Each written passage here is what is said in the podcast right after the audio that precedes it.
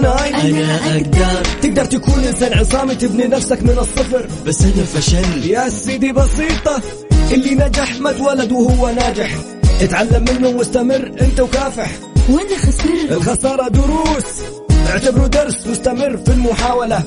Just do it and do it right. لا تقول أنا فشلت أنا خسرت. Say it. قول أنا نجحت أنا وصلت. أنا أقدر. الآن كناي أنا أقدر مع المستشار على مكسف أم. مكسف أم هي كلها في المكس السلام عليكم ورحمة الله وبركاته. بسم الله الرحمن الرحيم والصلاة والسلام على نبينا محمد وعلى آله وصحبه أجمعين. رب اشرح لي صدري ويسر لي أمري واحلل عقدة من لساني يفقه قولي. اللهم اجعلنا من الذين هدوا إلى الطيب من القول وهدوا إلى صراط الحميد. اللهم علمنا ما ينفعنا وانفعنا بما علمتنا وزدنا يا رب علما. عسى أن يهديني ربي لأقرب من هذا رشدا. على الله توكلنا. ربنا آتنا الحكمة وفصل الخطاب. ربنا آتنا رحمة من عندك وعلمنا من لدنك علما. إنا إن شاء الله لمهتدون. عودة بعد انقطاع. يعني إلى حلقات. أعرف حقوقك مع المستشار القانوني والمحكم الدولي المحامي خالد أبو راشد. وحلقة جديدة وتساؤلات. الناس صاروا يسألوني أنا يتصلوا علي يقولوا لي عندنا استشارة. لما يوصل أبو محمد يوم الخميس إن شاء الله استشارات مجانية على الهواء مباشرة في جميع القضايا وعقارية عمالية تجارية آه، إرث وأحوال شخصية. كل ما يتعلق بالقانون مع رئيس لجنة آه، المحامين بمنطقة مكة المكرمة الأستاذ خالد أبو راشد اللي حيكون موجود إن شاء الله. الآن بعد دقيقة خلاص الواتساب شغال ممتاز رقم الواتساب فين راح؟ فين راح؟ فين ميسي؟ فين؟ صفر خمسة أربعة ثمانية وثمانين واحد واحد سبعمية بعد قليل إن شاء الله ادينا 14 والنبي خش علي بخمسة بسم الله الرحمن الرحيم. نذكر مرة أخرى برقم التواصل صفر خمسة أربعة ثمانية ثمانية واحد واحد سبعمية صفر خمسة أربعة ثمانية ثمانية واحد واحد سبعمية وكل ما هو جديد في موضوع القانون وكل متعلقاته. اليوم شفنا على الترند فيديوهات مؤلمة شايفين تتناقلها القنوات الإخبارية وعلى وسائل التواصل الاجتماعي والترند في في تويتر. هل هذه القضايا والتفاصيل والاعتداءات اللي جالسة تحصل إيش وجهة النظر القانونية فيها؟ إن شاء الله يعني لو جاتنا بعض الأسئلة عليها. آم، رسالة جميلة يقول ما عندي سؤال ولكن شوف عنوان الرسالة جميل. فقط حاب أبارك للمحامي الكبير الأستاذ خالد أبو راشد توليه منصبه الجديد لرئاسة لجنة المحامين لمنطقة مكة المكرمة. يستاهل أبو محمد فعلا ويعني أخذت عن جدارة وبإجماع اللجنة بالكامل وعملوا له إياها مفاجأة في الغرفة التجارية وأعلنوا إنه هو يكون رئيس اللجنة وبعدها كان في لقاء في جامعة آه، الأعمال والتكنولوجيا وحضروا الجميل في لجنة ال- المحامين بالمنطقة الغربية. تآلفهم مع بعضهم حتى رئيس اللجنة السابق يعني اللي كان في منصب الأستاذ خالد قبله واللي صار عضو ما أعرف إيش يسموها لجنة المحامين في في على مستوى المملكة يعني هذه تحت وزارة العدل مباشرة. فكان موجود. الرئيس السابق للجنة المنطقة الغربية أو منطقة مكة للمحامين كان موجود ومجموعة من أعضاء اللجنة كلهم يعني ما هم جايين يحضروا لشخص عنده موضوع وعنده آه، محتوى يقدمه لطلاب القانون في جامعة الأعمال والتكنولوجيا وباقي الحاضرين اللي كانوا موجودين. يعني ما هي معلومات حتكون غايبة عنهم بس التواصل بينهم والألفة بينهم ما شاء الله لا قوة إلا بالله تدرس. آه كاتب نفس راسل الرسالة يقول يستاهل أبو محمد كنت بحضر مأدبة العشاء منذ ثلاثة أيام لكن ما قدرت. والله أنا ما أعرف عنها. حين أوريك فيه أبو محمد يسوي عشاء وما يتكلم. رسائل جميلة جدا وظاهر كذا من صوت الباب شكله وصل. أهلا وسهلا أهلا وسهلا. الحمد لله على السلامة. على الهواء مباشرة على طول. دحين أشغل لك المايك. طيب.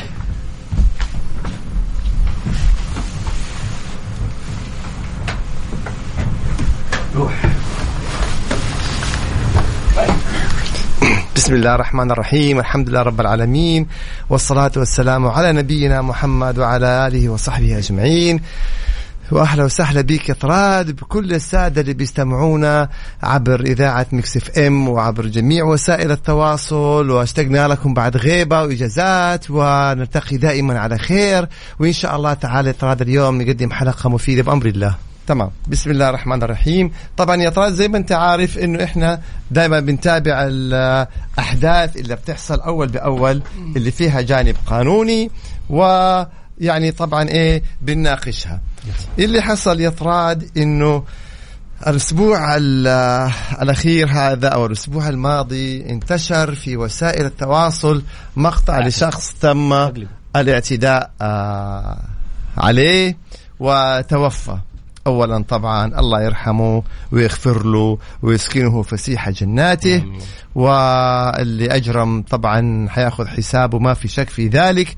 إحنا طبعا ما حنناقش هذا الجانب من الناحية القانونية لأنه طبعا أكيد قضية قيد التحقيق إلى أن تصدر فيها الأحكام النهائية. وإنما نشر هذا المقطع خطأ. أوف. ونشر هذا المقطع يعني قد يكون آه، جريمة معلوماتية. إثبات طيب. لسبب بسيط جدا. أشكرك يا طراد أولا مقولة مقولة إنه والله لو ما انتشر هذا المقطع ما كان مثلا إيه تم التوصل للجناه وتم القبض عليهم ومن هذا القبيل. طيب السؤال البسيط جدا الآن. شو أنا حاس أجاوب بسؤال. كل الآن اللي مقبوض عليهم مثلا في أقسام الشرطة واللي في النيابة العامة واللي في المحاكم واللي آه تمت الأحكام عليهم وصدرت الأحكام عليهم وحاليا هم في السجون. كل صوروا؟ هؤلاء نعم ما تم القبض عليهم إلا ب آه، عندهم مثلا جرائم تم انتشارها في وسائل التواصل. طبعا هذا الكلام غير صحيح وغير مقبول على الإطلاق. اللي بيرتكب جريمة بيتم القبض عليه. عنده مقطع ما عنده مقطع انتشر ما انتشر. فهذه المقولة خاطئة تماما. الأمر الثاني إحنا مش اتفقنا أنه إذا تم تصوير إنسان نبلغ. ونشره في وسائل التواصل نبلغ؟ طيب ننشر ليه؟ رقم ثلاثة. استنى إيش قول دوبك في وسائل التواصل. إيه- إذا نبلغ مو ننشر نبلغ، أيوة. نصور. وننشر في وسائل التواصل وبعدين آه نبلغ. لا لا نبلغ. طيب. ال- ال- الجزئية الأخرى. طيب اليوم أيضا يحق لورثة هذا الشخص أن يقاضوا من قام بنشر هذا المقطع. أوف. أي من تداوله. طبعا. فهذه المعلومة بس أنا بوضحها أنا ما أتحدث فقط على هذا المقطع بالتحديد بصفة عامة أيضا يا طراد هذه مقاطع مؤلمة والله ما. مؤلمة لكل من شاهدها صح؟ فعلا. طيب ما بالك لأهله يا الله وأحبابه وأصدقائه وعائلته و و و الناس ف- اللي ما يعرفوه يقول لك صوته بيرن في اذننا بالضبط كيف كيف؟ يعني فعلا يعني خلاص كنت أتمنى انه يعني من قام بتصوير هذا المقطع أن يقدمه للجهات الرسمية وقضي الأمر.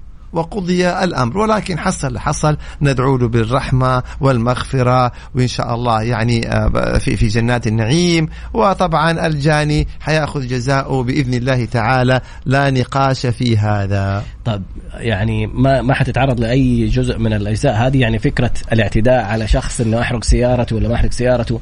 يقول لك يعني- مثلا أنا كنت أبغى بس أخوفه ولا بهدده بس. طيب. وصلت الحريق.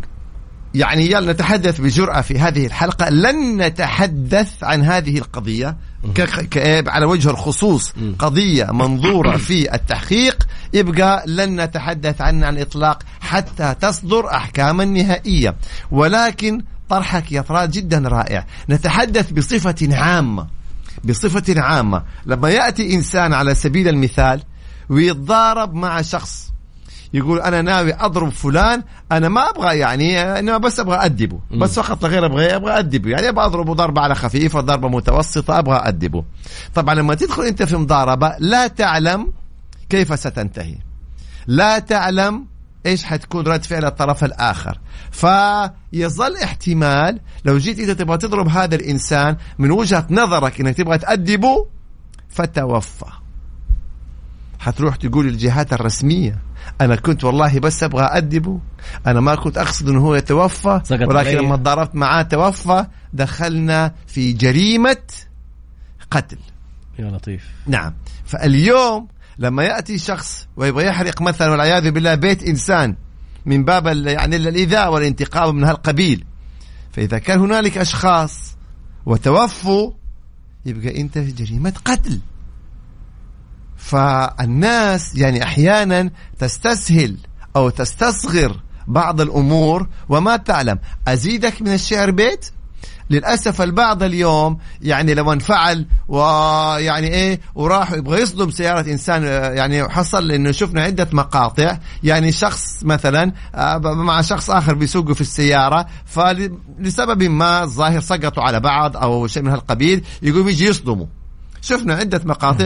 شخص يصدم في شارع صاري واحد قلبوا بالسيارة. أيوة. طيب إذا توفى هذا الإنسان أنت في جريمة قتل. أوف. يعني هذه الأمور لازم إحنا يكون عند الغضب الواحد يعني آه يمسك نفسه آم ما يعني ما يتهور لأنه اليوم حيدخل أمام ممكن لا سمح الله أمام جريمة قتل.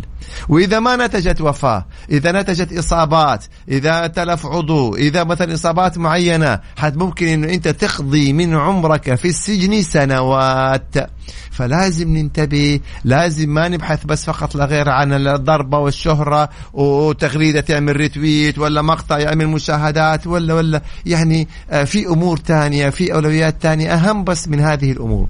فهنا حبينا إحنا إننا عشان برنامجنا يطراد دائما يعني بيتابع أول بأول فحبينا نعلق على مبدأ النشر وليس على الجريمة نفسها. الجريمة نفسها إحنا ذكرنا عدة مرات إنه هي تحت التحقيق لكن مبدأ دائما نشر مثل هذه المقاطع وهذا يذكرنا لما شخص يتحرش بشخص فيقوم يصور وينشر صورته في وسائل التواصل فقلنا إنه قد يكون ذلك متحرش ويعاقب ولكن أيضا الذي نشر المقطع والصور أيضا قد يكون ارتكب جريمة معلوماتية فيعاقب. ذكر برقم التواصل عبر الواتساب 054 88 11 700 054 88 11 700 رسالة م- يعني ما شاء الله شوف الناس صار عندها وعي بحقوقها. وتكلمنا عن هذه الحلقة سابقا موضوع آه، سحب السيارات بدون تبليغ من بعض شركات السيارات. بس هو بيقول ما شاء الله إنه آه، رفع القضية على شركة السيارات اللي سحبت سيارته. أيوه. وتم صدر حكم بفسخ العقد. أي. مع الشركة هذه. في النهاية حق كانت لأنها قامت بسحب السيارة. سحبوا السيارة في أيام كورونا. والآن يقول رفعت قضية ثانية على الشركة بتعويض عن الأضرار الناتجة عن سحب السيارة. لا سيما أنها سحبت في أيام كورونا. هل يحكم القاضي لي؟ هذا الله أعلم. هذه لا برافو عليك.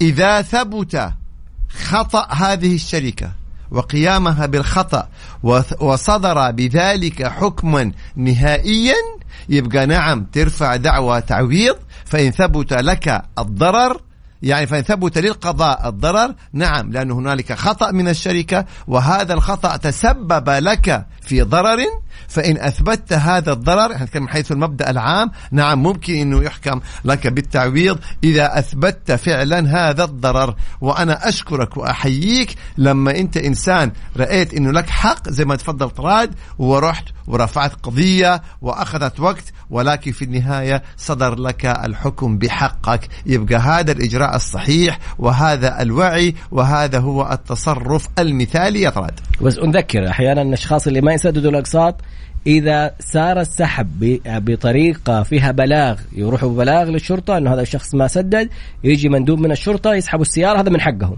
إذا جاء شخص واحد مندوب من الشركة نفسها يجي يسحب لك السيارة ويمشي بدون البلاغ التعميم حق إنهم مبلغين عن السيارة هذه المخالفة اللي بإمكانك ترفع قضية وتأخذ كل حقوقك فيها. عشان لا ناس يروحوا يضربوا الأشخاص اللي جايين يسحبوا السيارة. يكون معاهم شرطة يقول لك المضاربة هذه أصلا مرفوضة في جميع الحالات مم. في جميع الحالات. رأيت شيء بلغ شرطة. ما تتضارب. هذه مهمة جدا. جميل. أو شخص يقول نزلت بضاعة لعميل بقيمة 30 ألف ريال ووقعته على سند لأمر باسم الشركة. الشركة رافضة ترفع عليه قضية ما سدد الرجال. رفع رفضت ترفع عليه القضية ومطالبيني أنا أني أسدد المبلغ عشان ما استلمته منه. لا هنا طبعا أول شيء حنرجع لآلية العمل بينك وبين الشركة. هنا نبغى نرجع للتعليمات وآلية العمل. هل الشركة لما تعاقدت معاها آلية العمل لديهم أن تستلم من العميل نقدا؟ أو بالبطاقة. أو ك- أو الدفع الفوري أو أن أنظمة العمل لديك تسمح لك أن تأخذ يعني من العميل مثلا سندات تضمن فيها المبلغ. هنا إحنا لازم نرجع لعقد العمل واللوائح اللي بينك. إذا كان اللوائح ألزمتك إنك ما تسلم بضاعة إلا وأنت مستلم قيمتها إذا أنت خالفت. حتى لو تقول أنا جبت لهم سند أنا جبت لهم ضمان إذا عندك تعليمات إنك سلم واستلم ما تستلم البضاعة اللي أنت مستلم نقدا يبقى على أي أساس أنت لم. تستلم نقدا. أيوه واستلمت سند أما إذا كان هنالك ال- ال- الأنظمة في هذه الشركة إنه لا البيع بالآجل. وإنه أنت تستلم مثلا مقابل هذه البضاعة سند وكان هنالك تعاملات سابقة فلا يحق للشركة ذلك. اذا إحنا نرجع لإيه؟ لآلية العمل مثلا اللي أنت كنت بتعمل فيها مع الشركة سواء كانت هذه الآلية موجودة في عقد العمل أو في قرارات أو تعاميم أو في لوائح لابد توضح لنا ما هي الآلية. ولكن أنا الآن أعطيتك كلا الإيش؟ الاحتمالين. جميل جدا. بعد قليل نتابع إن شاء الله باقي الأسئلة. نذكر برقم التواصل 054 88 11 700 054 88 11 700 استمع واستمتع. أهلا وسهلا يا طراد. حقيقة حتى الأجواء اليوم إن شاء الله في المنطقة الغربية حتكون في أمطار خير وبركة يا رب إن شاء الله. ونكون إحنا ناس يعني إيش حريصين في الأودية والأمور هذه طبعا ما يحتاج. أهلا وسهلا بكم مجددا. وأخونا حبيبنا الشيخ فيصل إحنا على الهواء ولابد إنه يعني إيه القبل. هذا الكلام القبلة القانونية النظامية الشرعية. بارك الله شيخ فيصل كاف حبيبنا برنامج النظارة البيضاء. يعني له كل التقدير والاحترام والمحبة أكيد. الله يحفظك يا شيخ فيصل يا رب إن شاء الله. طيب يا طراد محمد. سؤال ثاني على واحدة بتقول في مقابلة وظيفية الشخص اللي جالس يقابلها يعني بطريقة أو بأخرى كان في إيحاءات تحرش. كيف تثبت الموضوع ده وكيف ما طيب. يعني إيش الخطوة اللي تسويها؟ هذا والله سؤال مهم واقعي وهنا شوفوا الآن الوعي دائما لبناتنا في المقابلات نعم خلونا واقعيين للأسف يوجد من قلة من البعض يعني ضعاف النفوس والعياذ بالله إنه من خلال الأسئلة يكون بعيده كل البعد عن مجال المقابلة والعمل ويبدأ في الجوانب الشخصية. هنا أنا أقول للأخت الكريمة يعني غالبا في مثل هذه الحالات ما بيكون في إثبات لأنه بالنقاش بيكون شفوي إلا إذا كان هنالك كاميرا بتصور وإذا كان هنالك كاميرا بتصور فهذه الكاميرا طبعا يعني آه، من قبل العمل إلا هو المدير اللي جالس يتكلم فما حيطلع الكاميرا ضده الغالب يعني. لذلك أنا أقول من بدري متى يا أختي الكريمة أو يا بنتي إذا رأيتي في اللقاء أو في المقابلة الشخصية مثل هذا التجاوز ومثل هذه الأسئلة أنهي المقابلة وأرجعي على بيتك. على طول من يوم ما تشعري أنه الأسئلة بدأت تخرج عن آه، منحى أو مسار اللقاء الوظيفي أنهي المقابلة وأرجعي. لأنه يعني ما في مجال إذا في. المقابلة بيسوي كذا هذا في الشغل إيش يعني؟ يعني اجمالا اثنين إحنا نتكلم عن عن الإثبات. ما في مجال للإثبات. شخصين بيتكلموا آه، حديث شفوي ما, ما حيكون في مجال. يعني ما بتوقع إنه حيكون في شهود. ما أتوقع الكاميرا حتكون إن كان هنالك كاميرا فحتكون للعمل وهم اللي حيتحكموا فيها. فأنت من بدري وجدت هذا النوع من التجاوز. أنهي المقابلة وأرجعي على طول إلا إذا في ظروف المقابلة كان في تسجيل عندك تسجيل. سجلتي؟ بجوالك طبعا إذا كان مثلا أنت تتحدثي معاه كنت مشغل الجوال مقطع مرئي وبان هذا التجاوز ها هنا أصبح لدينا دليل لأنه اليوم وسائل التواصل الحديثة وفقا لنظام الإثبات يؤخذ بها كدليل. أوه. كالواتس وطبعا كل وسائل التواصل الصوتية. بما في ذلك المقاطع مثلا ال- المرئية. طبعا التسجيلات الصوتية إن صحت يعني مم. طبعا لو تحقق منها ممكن تكون دليل. ممكن نقول. جميل. أرغب في استخراج صك حكم قضية جنائية قديمة صادرة من محكمة جدة قبل خمسين سنة. هل في طريقة؟ والله أكتب إلى ما أعرف لكن ما أعرف قبل خمسين سنة حكم جنائية. والله ما أعرف إذا كان تراجع رئيس فضيلة رئيس المحاكم تكتب خطاب مثلا يحال إلى الأرشيف المحاكم أو تكتب إلى وزارة العدل. يعني خاطبهم خاطب مثلا المحكمة العامة خاطب مثلا الوزارة بخطاب رسمي وأشير إلى إذا كان لديك التاريخ أو رقم هذا الصك يعني. وبالتالي هم يرجعوا إلى السجلات مثلا ويعطوك صورة إن كان لك صفة في هذا الحكم. يعني قد يكون ذلك. ممكن. انت خاطب بخطاب رسمي رئيس المحكمة وتابع هذا الخطاب يعني. منورين وسلامي لصاحب السكبة الخالدية عابد بن سفر. والله بارك الله فيك يا عابد بارك الله فيك وأسعدك الله وهذا الشيء طيب. طبعا يا شباب إحنا نستقبل أسئلتكم في مختلف يعني طبعا آآ آآ خلينا نقول في مختلف وسائل التواصل وعلى الواتس في مختلف القضايا القانونية التجارية والعقارية والأحوال الشخصية يعني بصفة عامة. هنا كان في سؤال دقيق من شخص والله أعلم إنه هو قانوني.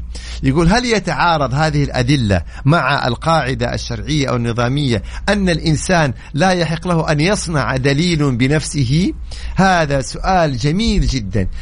هنا لابد أشرح هذه العبارة علشان أوضح كيف أنه ما يحق للإنسان أن يصطنع دليل بنفسه وهذا صحيح قانونا وشرعا ما يحق للإنسان أن يصطنع دليل بنفسه.